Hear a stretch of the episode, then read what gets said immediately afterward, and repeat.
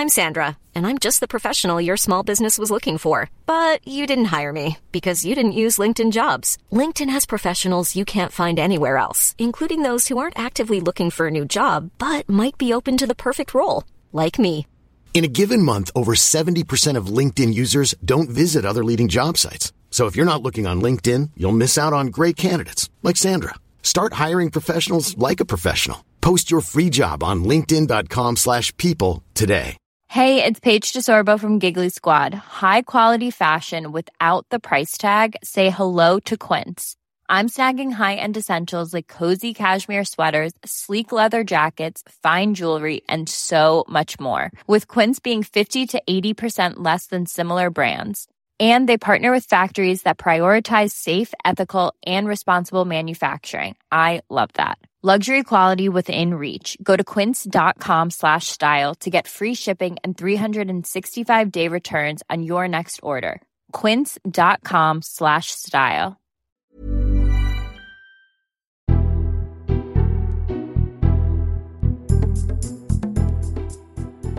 Hello, this is the Red Box Podcast. I'm Matt Chorley, and yes, I'm running. Let me tell you a story. It's a story about a young boy, almost a lifetime ago. He grew up in a working class home, went to a state school, and through a combination of hard work and talent, he went on to be a huge success. That boy grew up to be Timmy Mallett. But that's not important right now. What is important is you making the right choice. The right choice for you. You must choose this person with solemnity, not just for now, but for the future, and for the past, and for the present. The present is a gift, and you should never look a gift horse in the mouth, or approach any horse from behind. And in this horse race, so many people have thrown their hats and name and jockeys into the ring. But don't not choose the right person who's right for Britain. Britain, Great Britain, Great Britain and Northern Ireland. The Britain of fry-ups, even ones which have chips. The Britain of replacement bus services. The Britain of awkwardly smiling at someone in a sauna. Stonehenge. The Somerset Shoe Museum. A seagull stealing an ice cream. Sunny delight. Sunsets. Sunrises. Some mothers do have 'em. Old people. Young people. M people. Pans people. Pots and pans. Pens and pencils. Filofaxes. X Factor. Factories. Tractors. Tractor factories. Tractors in fields of corn. Search fields for tractor porn. Do not be swayed by the left or by the right. What you need, what Britain needs, is someone who doesn't know his left from his right, but can write and is right, who can bring you politics. Choose life. Choose a job. Choose a career. Choose a family. Choose big DAB radio, smart speaker, or on the app. Choose Chorley. Choose Matt Chorley. Choose Matt Chorley on Times Radio for politics without the boring. That's what we're going to be doing.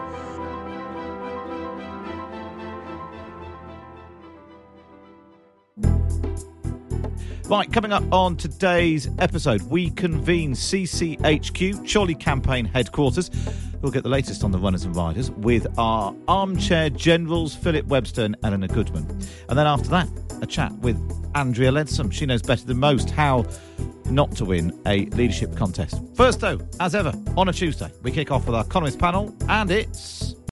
Meet the Cerberus of columnists, the Janus of journalism, and the ultimate political portmanteau of opinion. Finkelvich, with Daniel Finkelstein and David Aaronovitch on Times Radio. Everyone's favourite time of a Tuesday morning. We're talking about getting elected. And I've realised both of you, both of you have been elected. Danny, Danny, Danny Finkelstein's here morning. No, no, I've been, I haven't been elected. And you, you have- stood for election. Yes, it's a I crucial, have. But I, crucial but I, I can, I definitely winning this competition because I was one of the directors of the 1997 Churn Conservative election campaign, and no one's beating me on that, are they? I mean, for election defeats, you can ring in with all your defeats if you like, or send texts and everything, but you've lost. When, when when did you stand? Was that 2001? I stood in. I stood actually in 1987 for the SDP. Oh, of course, yeah. I've got a little. I was 23 years old. I got a little letter at home from the Citizens Advice Bureau saying, "Dear Mr. Finkelstein, it was so nice to meet you, comma, and your mother." So I didn't win that one. Um, I I helped defeat Ken Livingstone. Though, I would say I, I helped get um, the Conservatives get close to Ken Livingstone by coming uh, a good third, but he, he still won. He still won. And then um, in, I also ran again in two, I ran in 2001. Didn't win then either. But anyway, it's nice you're here. Da- David, you you you were you triumphed in student politics, didn't you? I did. I actually stood in loads of elections right the way up until I was uh, in my mid 20s um, and won most of them as well. And people used to say, well, you only got one because you were the top of the ballot paper because your name begins with two A's, and they called it the Aardvark vote. Which, and, and then later, I, I always, I always denied this at the time, and then, but later studies show that there is actually such an advantage to people at the top of ballot papers. Not a huge one, but there definitely is an advantage there. So maybe I was only elected actually because because of the name. Um, uh, but isn't it ironic, really, that uh, Danny, having lost so many elections, now wields power in the land, but not having been elected to it In the House of Lords, you mean? in the House of Lords? Yeah. I was like, So do you, but in the Times. Where, where, where do you think you have? Well, the harlot, the prerogative of the harlot through the ages. Where, where do you think you have more influence, Dave, uh, Danny, in your column or in the Lords? Oh, my column, a hundred thousand percent. I mean, I learned that. I learned. I learned. In fact, if I want to make an impression on other members of the House of Lords, it's much better to write in the newspaper than it is to make a speech in Really? a chamber. Definitely, and actually, that's appropriate. the House of Lords is a good revising chamber, but it's not. Uh, it doesn't. It's not like the elected chamber, and rightly so. Well, there we are. I'm glad we've sorted all of that out. Um, well, keep your, your tales of uh, of where you stood for election or not uh, coming in. Let's turn our attention to all of the people currently trying to get elected. Um, there are still technically ele- 12 of them in this contest. Uh, Danny, how many do you think will be left by the end of the week? Oh, um, probably three, maybe four. I, I, I think in the end, it's going to the, the, the, the leader is either going to be Penny Mordaunt, Liz Truss, or Rishi Sunak. What do you think, David? I, how, can I possibly gainsay that? I mean, the, the electorate we're talking about is Tory MPs first and then Tory party members second. I don't understand Tory MPs, and I certainly don't understand the current Tory party membership in the country. So only an idiot would not defer to what Daniel Finkelstein just said. I mean, he knows what he's talking about, and I really, really don't. Um, all I can say is, um, in many ways, I don't particularly care anymore. Right, explain that. Why don't you care who the Prime Minister is? Because I think that the Conservative Party by 2024 will have been power for 14 years, and whoever, whichever one of them wins, I think they need to lose power. Um, uh, now, you may- then say to me, well, which of them do I think is most likely to um, uh, win the Conservatives' power? To which the answer is, I really honestly don't know because they all face exactly the same problems as Boris Johnson did, except with uh, theoretically none of his flaws. But then, of course, they won't have his theoretically his advantages of extraordinary personability, which we've all been told about over all this time either. Um, and they still will have been in power for 14 years. And the record that they have presided over is not going to look that brilliant, is it, by 2024? So um, uh, that's really, I, I think some of us really have to stand slightly, be not, not above the fray, but to the side of the fray and say, well, where's the country in all this? I, I think it's an appropriate position, actually, David, you're taking, because one of the things I've noticed is people uh, sort of, and they did this with Rory Stewart as well when, when he was running for the leadership. He wasn't going to win the leadership. He didn't understand where, where the centre of gravity was in the Conservative Party. And it was quite appropriate for people to say the, the centre of gravity in the Conservative Party isn't their centre of gravity, uh, and to therefore say none of them will suit me. Uh, but what's a mistake is to kind of project one's own. Uh, out external to the Conservative body view as to who's likely to win uh, based on one's own, you know. w- So there are a lot of people who think Jeremy Hunt's going to win because they would personally prefer Jeremy Hunt to win, but that doesn't actually mean he's really that viable a candidate. Um, Exactly. So yeah, you know, as you know, David, I have sort of particular take on uh, where the Conservative body's been, and I, you know, I'm certainly a liberal conservative and um, ne- nearer the centre um, than many conservatives, and I've got to adjust for that as well in trying to make a judgment, so that I don't, um, so that my predictions are not overwhelmed by where my politics are. So Yeah, but as you know, the critical question now in deciding which candidate you're going to support, as far as I can tell, is whether or not you think it ain't half hot mum was racist. So where do you stand on that, Danny? I do. I saw that row. Um, it's it, this, I, mean, I, this- I completely missed that row. What Well, was the so, eight I think Charles run Moore is that where it's come from. But I, I did. I actually, fun enough, was reading Penny Mordaunt's book over the weekend, and I and it came up, and and I, I read that that she her, she writes with a co-author, and I think he's clearly written the cultural side of it. So the interesting thing about her book is it's uh, relentlessly modernising text, uh, and quite one of the things that's interesting about the Tory uh, leadership election is that you know the three leading candidates um, don't come from the traditional positions on the right, um, and probably the ones that do, Suella Braverman and Priti Patel, um, for example, are not going to do very going to do all that well. The right's going to have to congregate behind another candidate, and Liz Truss is going to be that person because of where she's positioning herself, not as opposed to I think what her fundamental politics are. Um, so, so uh, you know, although obviously at a certain point it becomes hard to tell the difference if you if you make if you strike a pose, you end up that ends up being who you are.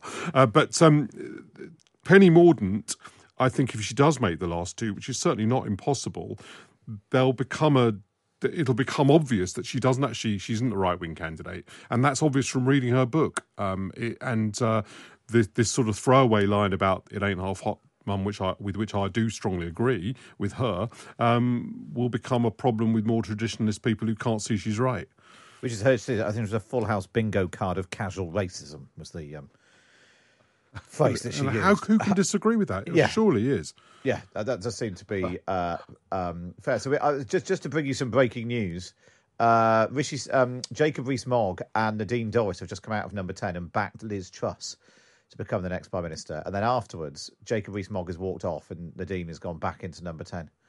Uh, so we'll, we'll bring you a we'll bring you a clip of that in just a moment. Danny, it's interesting the point you were just making about Liz Truss and her politics because it is extraordinary. But it was being told that she's going to be the candidate of the right, the former Lib Dem uh, Republican Cameroon Remainer Liz Truss is now the flag the flag bearer for Yeah. the Tory if you, right. If you want the be- one of the best speeches against Brexit, look up Liz Truss's speech at the Food and Drinks Federation during the referendum campaign. I was actually there, um, and um, those people who are used to the fact that Liz Truss doesn't speak very well when speaking from a script, and some of them have been a disaster, uh, will be will be surprised at how effective the speech is. But the content's pretty striking. Uh, it is, you know, as good a case against Brexit and why it wouldn't work as I've seen. Right now, obvi- I don't. That's not a gotcha because we we decided to leave, and she's trying to adapt to that. That's that's not a gotcha, but it is a description of her politics. You know, look at one of the most enthusiastic people about Liz Truss as a minister. You'll find it was George Osborne.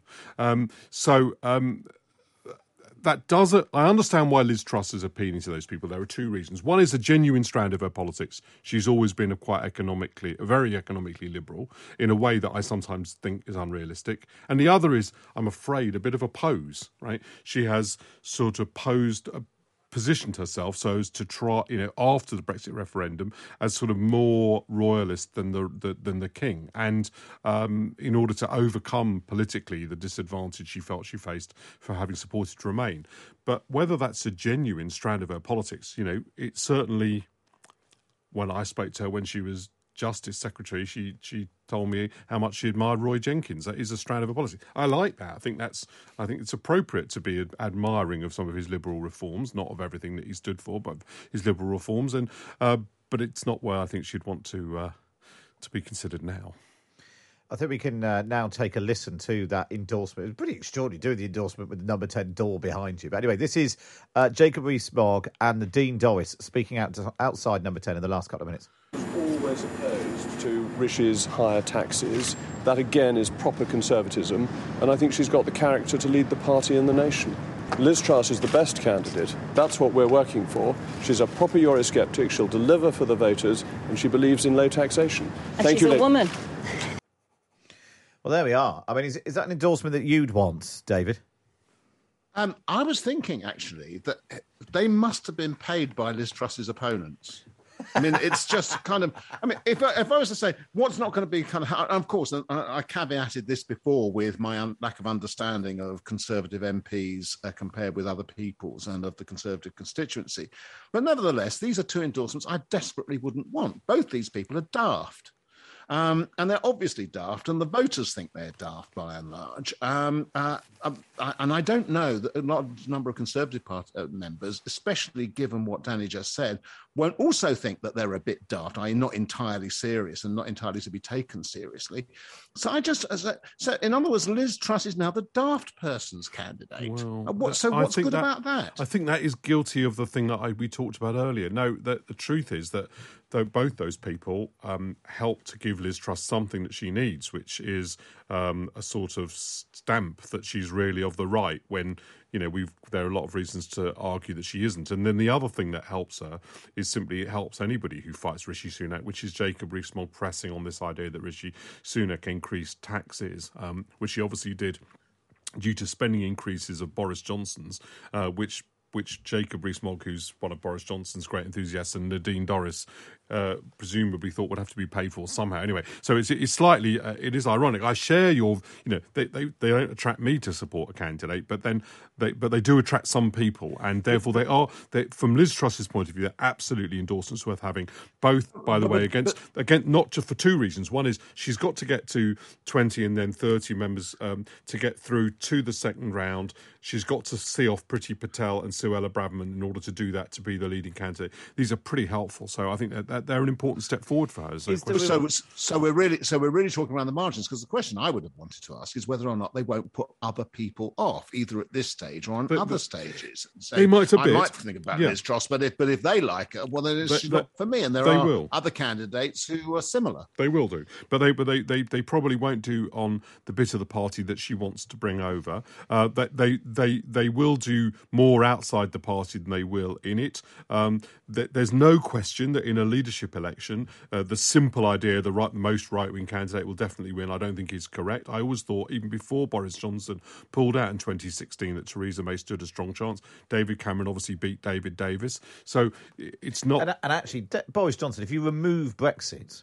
is was not a right wing candidate. No, and indeed, indeed, been, as- I mean, his government has drifted that way a bit since because and of it's, who and it's obvious that the, the, it's obvious that the, that there won't be that candidate in the last two Yeah. either. So so you know Jacob Rees-Mogg obviously realised that he and Priti Patel and Suella Braverman they couldn't put up they couldn't themselves get through to the last round. Um, so they've had to go behind another candidate. It is valuable to her. You're right. It will put some people off, and ultimately, uh, actually, it's possible that. Um, she'll position herself. It won't look realistic, and Rishi will look more authentic. It, it, a lot depends on who endorses him. I'm sure that he's got right wing endorsers, and he'll need to have those in order because there's quite a strong blast coming at him from the Daily Mail, uh, for example, which is trying to suggest, you know, as as as both James Cleverly absurdly and. Um, and and also um, Jacob Rees-Mogg that he's a left-wing chancellor. I mean, ironically, I, I really really like Rishi. I'm very admiring of him, but he is definitely more free market, more more low tax orientated than I am. It's my one reservation, actually. Well, actually, the criticism of him is that he wouldn't splurge spending uh, unless it was being paid for. He wasn't behaving like the, the normal criticism of the the criticism of him, him is that he wanted to balance the books. Absolutely. so Oh, that was the issue. That was the issue between him and Boris Johnson. Yeah. Yes.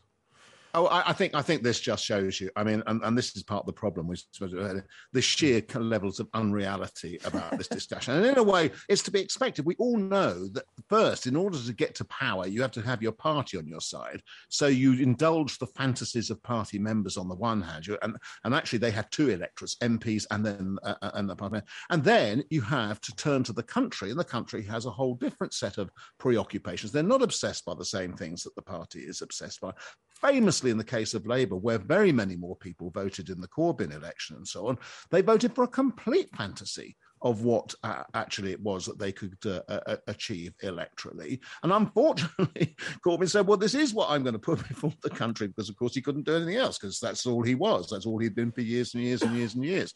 Whereas, uh, I mean, there's a big argument against Keir Starmer by sections of the left, which is you promised us you were going to keep on with Corbyn policies when we didn't vote for you in the leadership election. So, but so actually you're a liar and a cheat and so on. To which you say, yeah, this is what people that's do. What politics, uh, that's politics. I do. well, that's what politics in that at that level is about. You you reassure the party, and then you get to a position to to face the country. I think that there's an. Is there a point, Danny, where there's a risk, and I'm not saying this is going to happen, but in order to gain all of this support, that Liz Truss is, has either ceded positions or at least ceded uh, platform to over the course of the of the longer campaign. She'll end up having to take positions which is not very. You know, is there a danger when she suddenly realises that she's the she's the nutters campaign?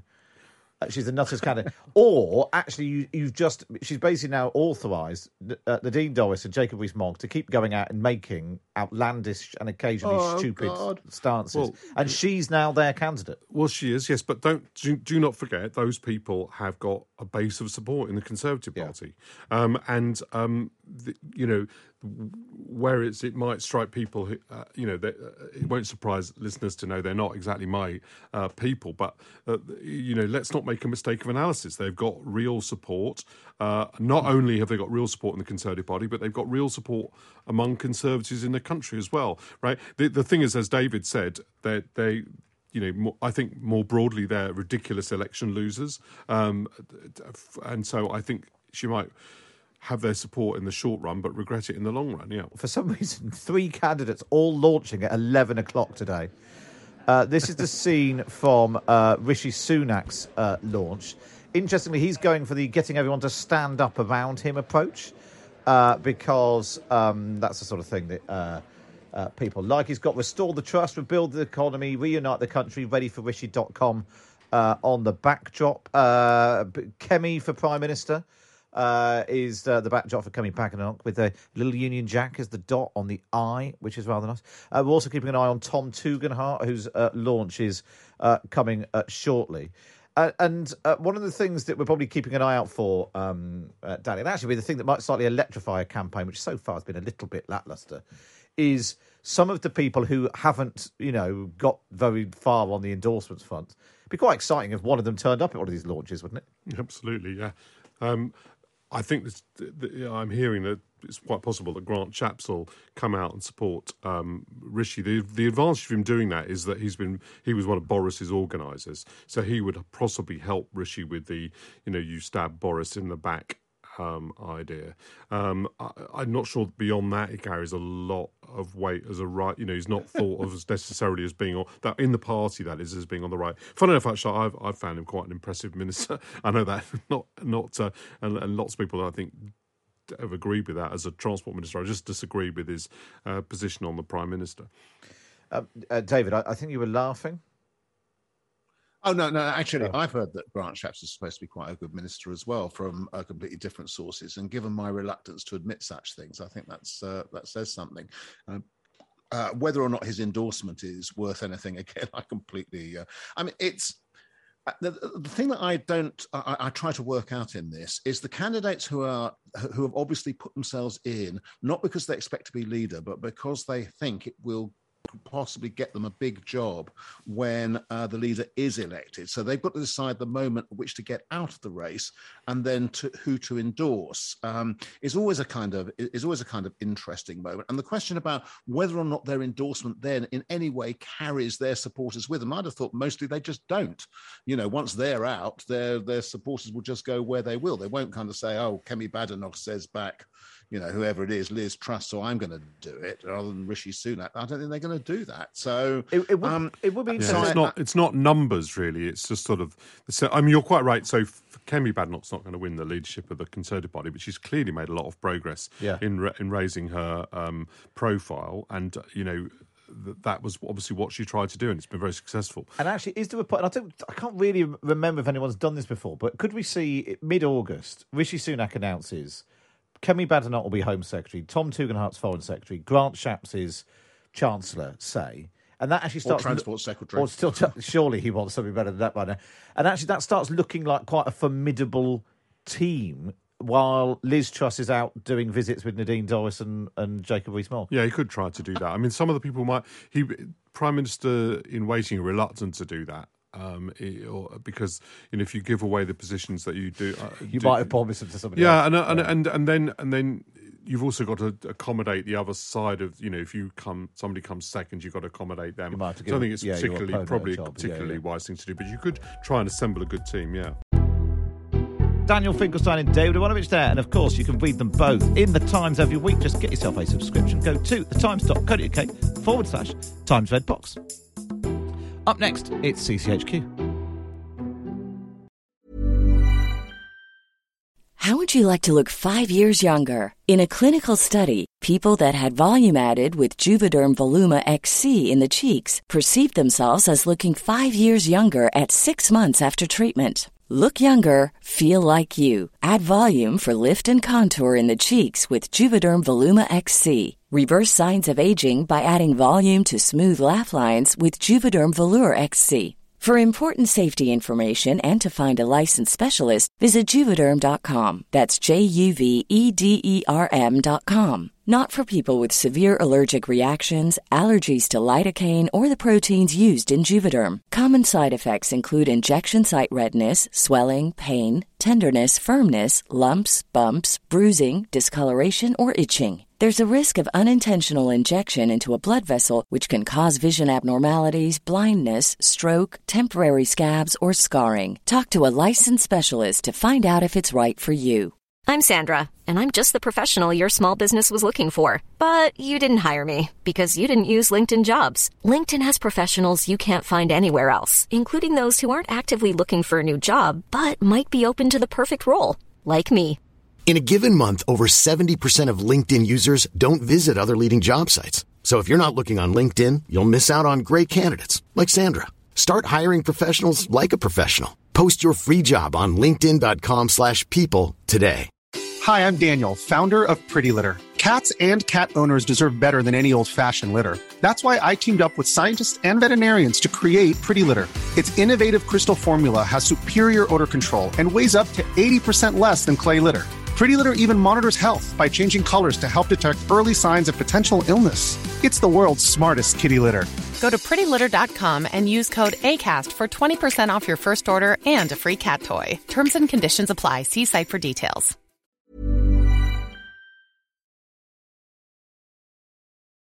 You're listening to the Red Box podcast. Now it's time for this.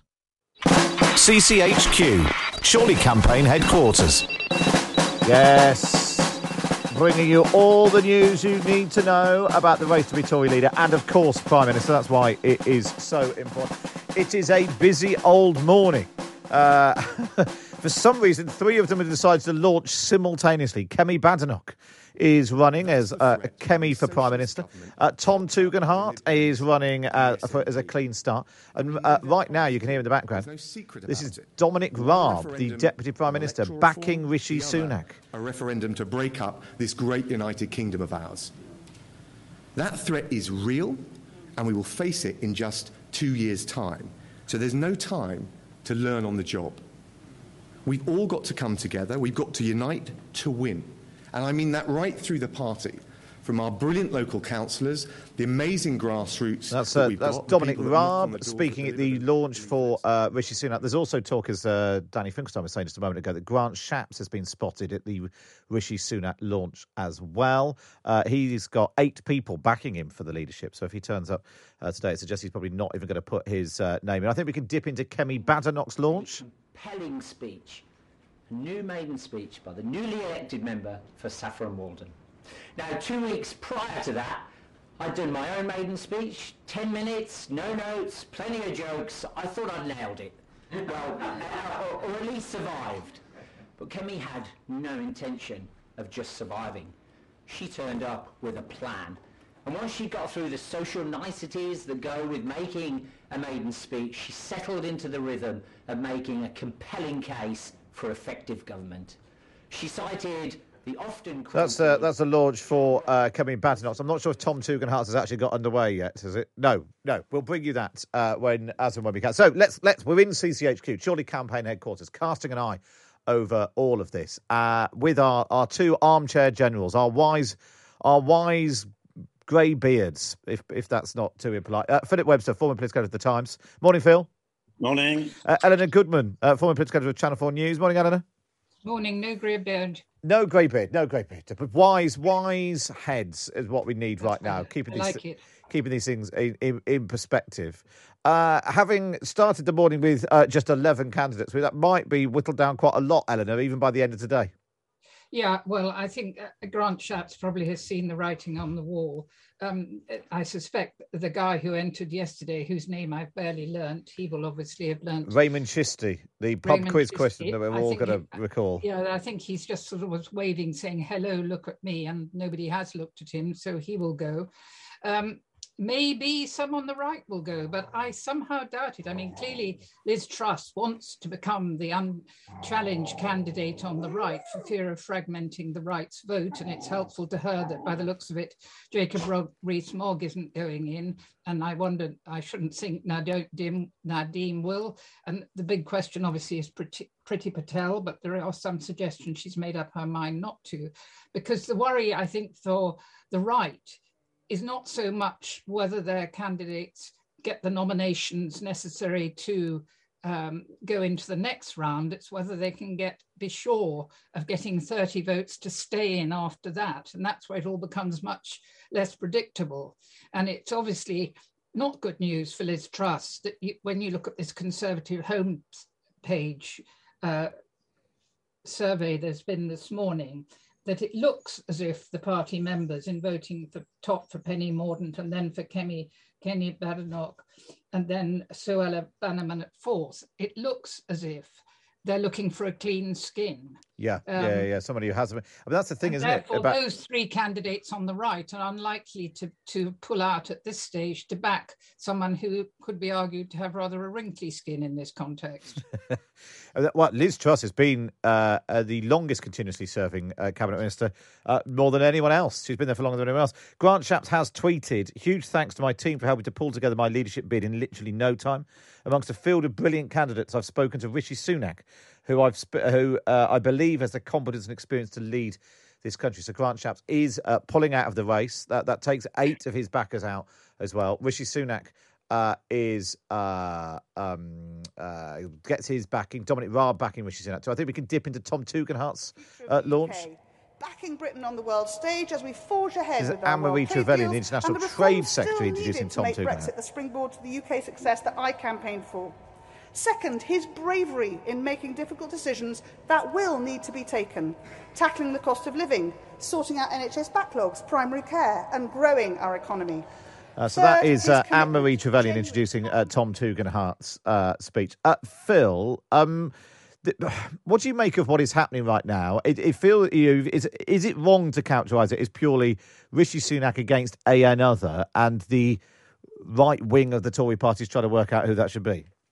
Yeah, I mean, Rishi Sunak is now the establishment candidate. It's quite obvious that that's the case. You've got the former chancellors coming in and saying the rest are going completely mad in uh, promising tax cuts. Um, I hope you remember that I told you naught votes for um, Grant Shapps yesterday. That is true. That out, is so very true. Yeah. Um, so the old uh, the predictions are working sometimes, but he is the establishment candidate now. As we know, Nadine Dorries and Jacob Rees-Mogg have come out for Liz Truss. Is that necessarily a great bit of news for Liz Truss? I mean, she that portrays her even more as the continuity candidate, the Boris Johnson continuity candidate, and I'm not sure any of the others would have wanted Jacob Rees-Mogg and Nadine Dorries, with all due, due respect to them, backing their campaign. So we'll see. Truss, of course, uh, is has to be sort of more right wing than the rest because she, uh, you know, inconveniently for her, she did vote Remain in 2016 and campaign, campaign for Remain, and people do remember that. And that will be put against her by other right wingers as this battle goes on. Whether I think Priti Patel has dawdled for quite too too long now. I can't see her suddenly emerging. Um, uh, but the hard right, the very hard right from the European Research Group, the Steve Bakers, they're very hard behind Suella Braverman, who's taken the hardest possible line on the Northern Ireland Protocol, uh, which again is a touchstone um, for the Brexiteers.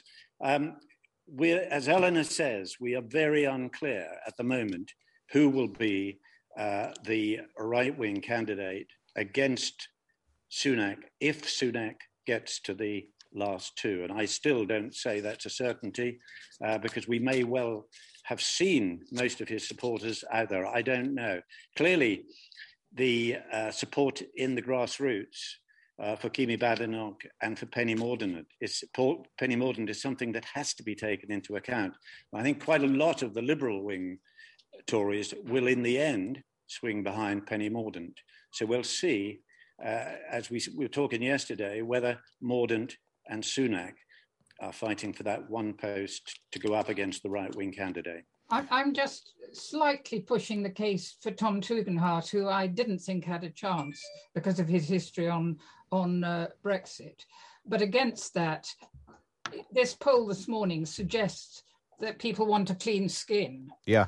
And he does offer a clean skin and uh, a degree of experience. And he's he okay he, he's he could attract some of those establishment people. I think he's got, got, most of the select committee chairman already. I think he's rated within the commons. And we know liz truss's problem is that she's not rated by a lot of uh, conservative mps who fi- find her slightly puzzling.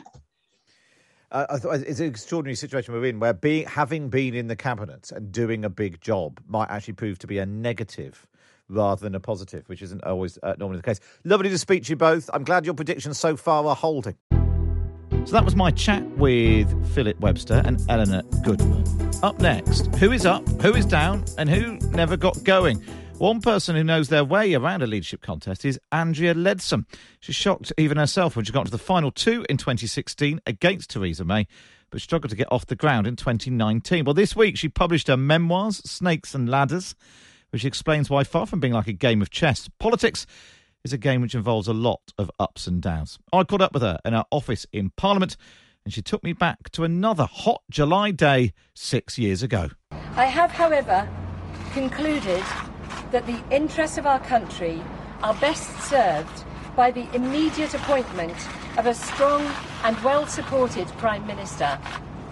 I am therefore withdrawing from the leadership election and I wish Theresa May the very greatest success. I assure her of my full support. Here, here. Thank you very much. Andrea Leadsom, today we're speaking is exactly six years since you pulled out of a Tory leadership contest. Yeah. As we sit here, nobody has yet pulled out of this Tory leadership. But there is, there's no one better to provide helpful advice to uh, those people in a in a in a leadership contest take us back six years, and you found yourself just in a swirl of a leadership contest you hadn't really planned to join. You actually were trying to organise your husband's birthday. That's right. Yeah, it was his 50th birthday, and we'd had for weeks this plan to have this wonderful weekend in the Derby Dales. It was going to be so chill. And there I was suddenly. Uh, yeah, I mean, just the shock of David Cameron resigning. Um, I mean, call me naive, plenty of people have. But um, I didn't think he would. He'd said he wouldn't. He said whatever the people decided, he would lead. And then the next thing we know, he's gonzo. And so that was just like, whoa, what do we do now? And so my first instinct was, well, then it needs to be Boris. You know, I'll, I'll back Boris. And uh, when I was on this lovely weekend, walking up Mam Tor, striding in the hills, um, chatting to friends and family, who, by the way, were probably about 52 48 fa- in favour of leave and remain. So I was dealing with the angst of very old friends who were like, How dare you do that? Whereas the sort of jubilation of others. But at the same time, I was getting calls from people saying, So will you stand? Will you back Boris? Will you back me? And it was just surreal. And here we are again. Everyone says every Prime Minister think every MP thinks they should be Prime Minister. Is that the case? At what point did you go from having been you know, middle ranking minister, played a high pro- profile role in the referendum. At what point do you go from, well, I'm getting a lot of phone calls to, do you know what? Actually, I think I could. And is that the sort of point of madness as well? If you Yeah. actually start believing that. Yeah, N- not madness, no, but I would genuinely hold that every single MP wants to make the world a better place. And there is something about when you've been an MP for a while and you realise actually it's really hard to do things. And in some ways, being a backbencher with a mission, a single mission, gives you a real chance to do it. So in my book, as I talk about the early years, you know, I've really managed to nail that, but from the back benches. But if you become a junior minister, you soon realise, you know, your your Secretary of State determines what you do, and then they can't really decide because that's cabinet, and cabinet can't really decide because it's the Treasury. So actually, you do start to think, well, maybe the only way to do this is to actually do the top job yourself. But certainly back in 2016, it was about standing up and being counted. Um, you know, as I write in the book, the totemic moment for me was on the night that. Uh, David Dimbleby called it for um, leave, and it was about oh, three or four o'clock in the morning, and I was just about to go on air, being mic'd up by this young woman in her black t-shirt and black trousers, and she leant down and said to me. I voted leave because of your performance in the Wembley debate. You won't let us down, will you? And I was like, uh, no, uh, definitely not. So it's just kind of ringing in my ears, and so it was. It wasn't so much yes, I could be prime minister, as I need to stand and be counted. I need to make this happen. You made it happen. You need to sort of take responsibility. Exactly. Yeah. Boris is falling over there, and Michael Gove's Yeah. falling over there. Then somebody needed to do it. Yeah. And then um, uh, this is obviously a thing that some people are going through right now. If they were generally caught on the hop with what happened with Boris Johnson last week, how do you get a leadership campaign off the ground in the space of a few days? What are the key elements? Yeah, well, actually, uh, the one thing is that lots of colleagues immediately flock to you um, if you're a, a sort of an insurgent coming in from, from the outside. And that is amazing, but obviously that also has its own challenges because everybody's wanting to. Number one, control you, dare I say, literally control you in some cases. Others are so desperate to help that they keep bothering you and just like, no, leave me alone, please. I'm, you're killing me with kindness. And then, of course, the emails flood in from members of the public, from donors, from people who want to organise your campaign, who want you to go on air, write an op-ed, etc. It's so overwhelming. So actually, you know, my first tip to anyone who even contemplates this is don't just do it from a standing start. You know, my, my great colleague Will Wragg, who sort of stuck to my side religiously during the 2016 um, leadership campaign, as he put it, for us, it was like trying to build a jet engine whilst you're taxiing along the runway. And he was so right, it really was. One of the uh, totemic moments was getting a call from a very senior civil servant in the Cabinet Office saying, So, Mrs. Leadsom, if you become Prime Minister, what will be your day one policies? And I was like, Oh my gosh, yes. And that really, when you're when you're right up there and you've in effect you've said I'm going to get Brexit done, and you haven't really thought about what the rest of your manifesto might be, and you're a conservative and it's a conservative government, and someone asks you that question, what do you answer? But yeah, so the little voice was saying Theresa's been in cabinet, she's done it for years, she knows what she's doing. But really importantly, I can't stress how important it was in my decision was that Theresa had the overwhelming support of the Conservative Party. And not only that, but if you think back, the vast majority were Remainers, and they were absolutely spitting blood about the vote. And many were saying, if Leadsom wins, we'll resign the whip. And so for me, the kind of final straw was when I'd heard I was in the last two. And I called Graham Brady. In fact, he called me to tell me I was in the final two. And I said to him, OK, well, that's fantastic. I'm so excited. What happens now? And he said, Well, there's going to be a nine week campaign. And I was like, Well, we can't have a nine week campaign. Sterling's dropping, the stock markets are jittering. You know, we can't possibly do that to the country. And, and Graham sort of said, Well, that's what the outgoing Prime Minister wants. And, you know, at the time there was a lot of talk that he wanted to attend the G20 Yeah. or something. And I tell in the book how uh, he'd sort of said to me that his daughter didn't want to leave her bedroom at number 10. And I was like, Yeah, my daughter, same age as yours, doesn't really want to leave her bedroom either, but them's the breaks, you know, these things happen. But yeah, so I mean, all of those things conspired to make me think, well, actually, if we can't have a short campaign, it's just not in the country's interest for me to carry on regardless when really the weight of support was with Theresa. Um, we should talk about the role of the Times in all of this because you, you went to a Milton T- Keynes coffee shop, a Costa Yes. Coffee, and sat down with Rachel Sylvester from the Times.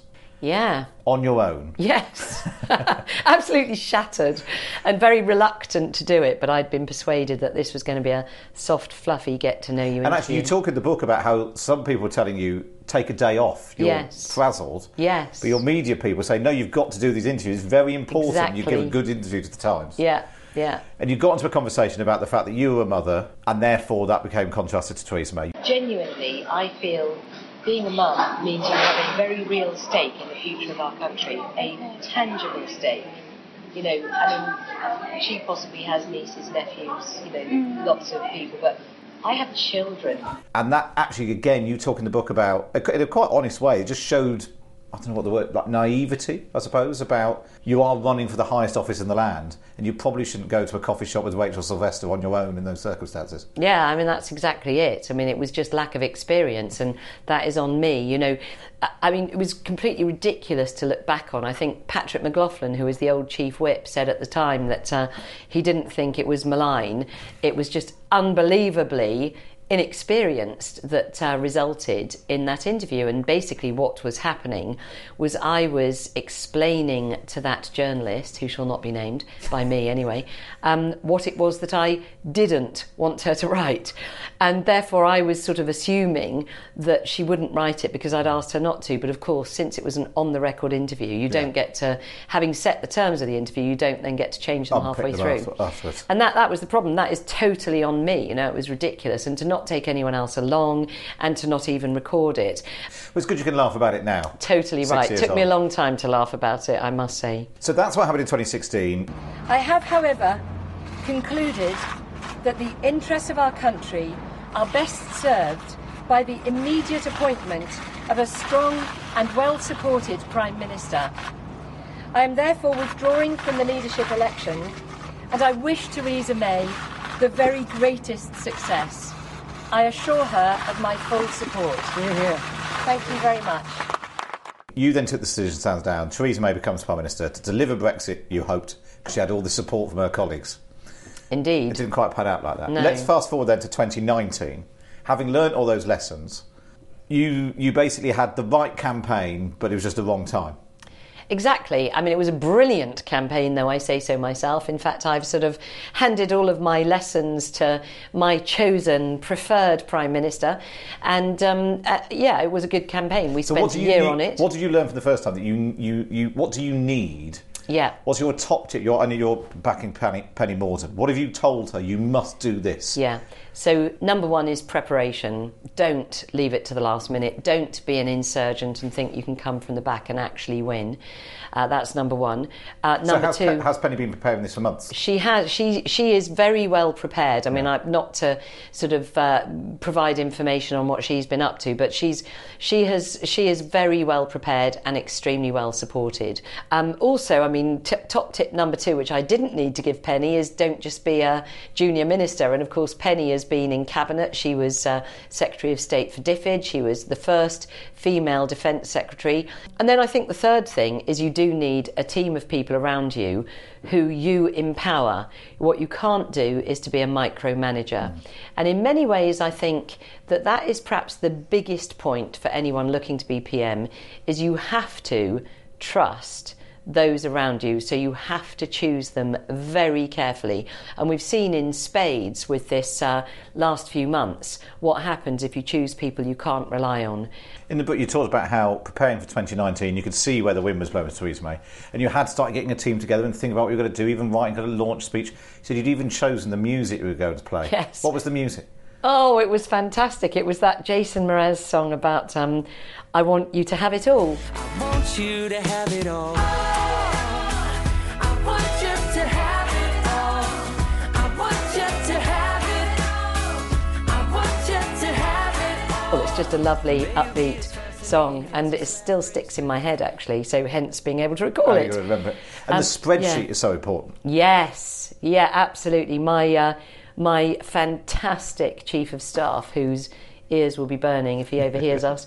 Um, he is Mr. Spreadsheet, and having the intel on not just what your own supporters are going to do, but what everyone else's supporters are going to do, who they might back if their if their candidate falls at the first Yeah. hurdle, and so on and so on. And that intelligence is incredibly important. In fact, I remember in 2019, after that sort of absolute tragedy of of, of losing in the first round.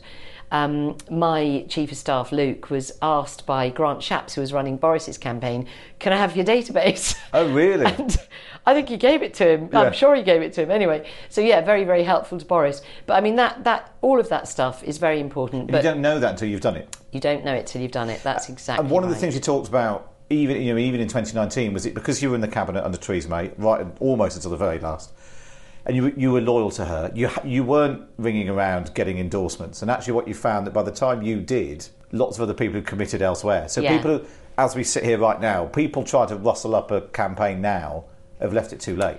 And that is exactly right. So I was preparing my campaign, but I was determined to remain loyal to Theresa. So by the time um, she'd said she was going to stand down after that confidence vote that she in fact won, but she set the timetable. So I rang her and said, I would like you to know that when you do stand down, I will put myself forward. And uh, she did actually say to me I was the only person who did her the courtesy of letting her know. Let me ask you about being in politics, being friends with Theresa May, because, but not just friends in politics generally. You write in the book, if you want to go all the way to the top, you have to be totally single-minded about it. You can't let courtesy get in the way. You have to have both a campaign plan and the support of at least 20 colleagues, which I think is interesting given the number uh, that are around. But you talk quite a lot in the book about how, in the end, nobody's your friend in a leadership campaign. Yeah, I mean, honestly, that above all else, that is the one thing I would say to anyone standing is it is a very lonely place. And actually, it's completely understandable because if you want to lead the greatest country on earth, then you have to be single minded. And if you, as an MP, want to do what's right for your country, then the fact that, you know, you and I are mates and we went and had a beer together, blah, blah, blah, there is no way I'm going to let you make me vote for what you want because it's too important. So, so yeah, I think standing for the leader is a very lonely job. One of the things we've had so many messages on the show about texts and tweets and everything is people saying that anyone who stayed in Boris Johnson's government over the last few months is tainted. That if you went along with Owen Paterson and parties and Chris Pincher, that you, you can't then put yourself forward. What's the what's the what's the argument for why Penny Mordaunt, integrity and background and service and all of that, didn't say I cannot associate with this anymore? Yeah, I mean, it's, it is an absolutely understandable and honourable question to be asking. And the answer is quite plain and simple that some people need to stay in government to keep the show on the road. And actually, the job that Penny was doing was creating the Brexit dividend. So the work she's been doing has been to negotiate free trade deals with individual states in the United States of America that will be massively to the benefit of the UK economy. And we can only do that because we're outside of the EU. So I actually think there's a very honourable reason why some people did stay in the cabinet in spite of everything. You you wrote about talking about uh, July 2019. Boris Johnson was elected leader of the Conservative Party, became Prime Minister the following day. I was as confident as, he, as I could be that he would both deliver Brexit and make a fine Prime Minister. Yeah. Do you think he was a fine Prime Minister? I mean, I think he has a good legacy, but unfortunately, it is now massively tainted, which is why I would like to see him, you know, going with good grace at this point. I think you You'd know. like him to go now rather than. I, I, I feel he should he should go sooner rather than later because I genuinely think he got Brexit done. He delivered a huge majority over Labour, which for me as a Conservative that was life changing. It's given us a proper opportunity at a Conservative government acting in the interests of everyone in the nation. He presided over the protection of millions of jobs during COVID and this extraordinary vaccine rollout that enabled us to come out of lockdowns earlier than anybody else.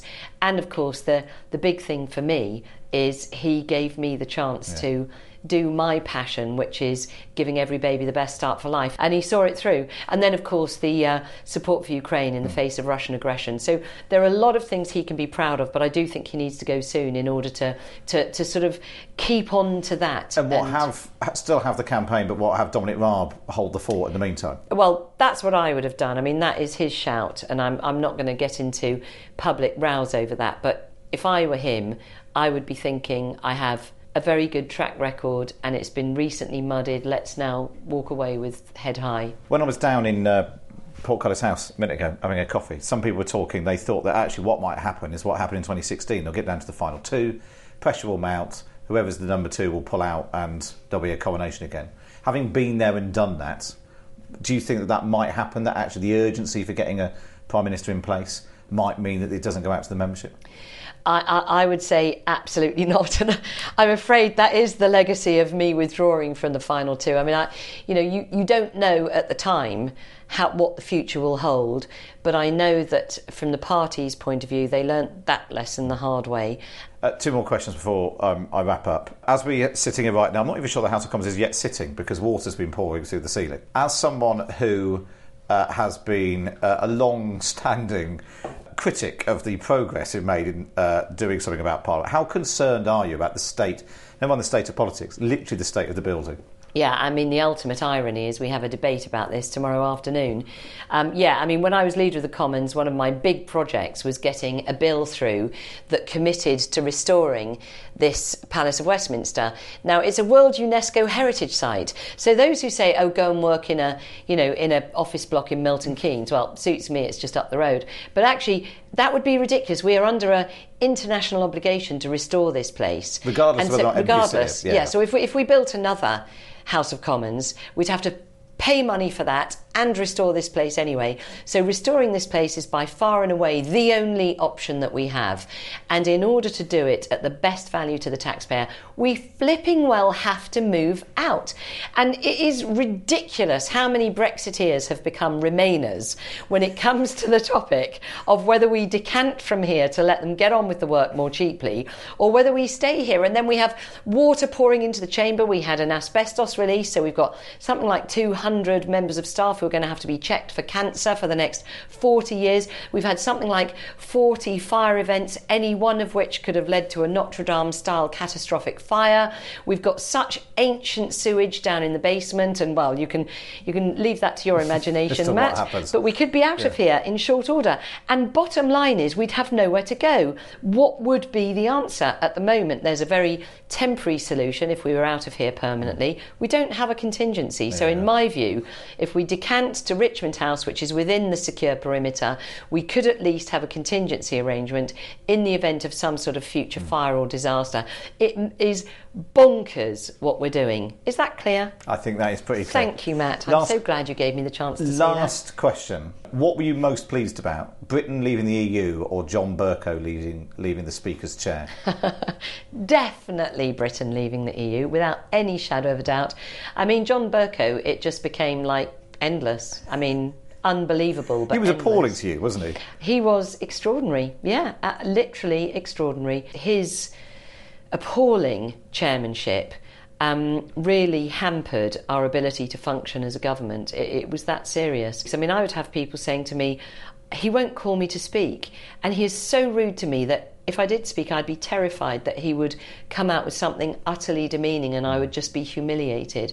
I mean, how awful is that? Although I have to Um, say, that day when you called him out for calling you a stupid woman Yes. was one of the most spectacular things I've ever seen in the House of Commons. Thank you, Mr. Speaker. I would just like to ask, um, after your um, finding there that individuals who are found to have made unwelcome remarks should apologise, why it is that when an opposition member found that you had called me a stupid woman, you did not apologise in this chamber. No, no, no, no, no. Yes, Yeah, there was great pleasure in that, I have to say. Yeah. Um, so, um, uh, what was it just over six years since the Leadsom for Leader march? One of my favourite moments ever in British politics. What do we want? When do we want it? Now. What do we want?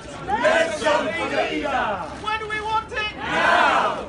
Um, are you organising a Mordaunt for Leader march up the up the embankment. Well, it doesn't have the same ring, No, does it? yeah. Yeah. I think PM for PM is quite good. PM though. for PM is quite It's good. very good. I mean, you, on the one hand, you could say she was born to rule. On the other hand, you could say it's um, extremely good PR. I mean, I, I think Penny is uh, going to do very, very well in this campaign, and there is no way I would be suggesting some sort of rallying cry, even if we did a march, which we won't.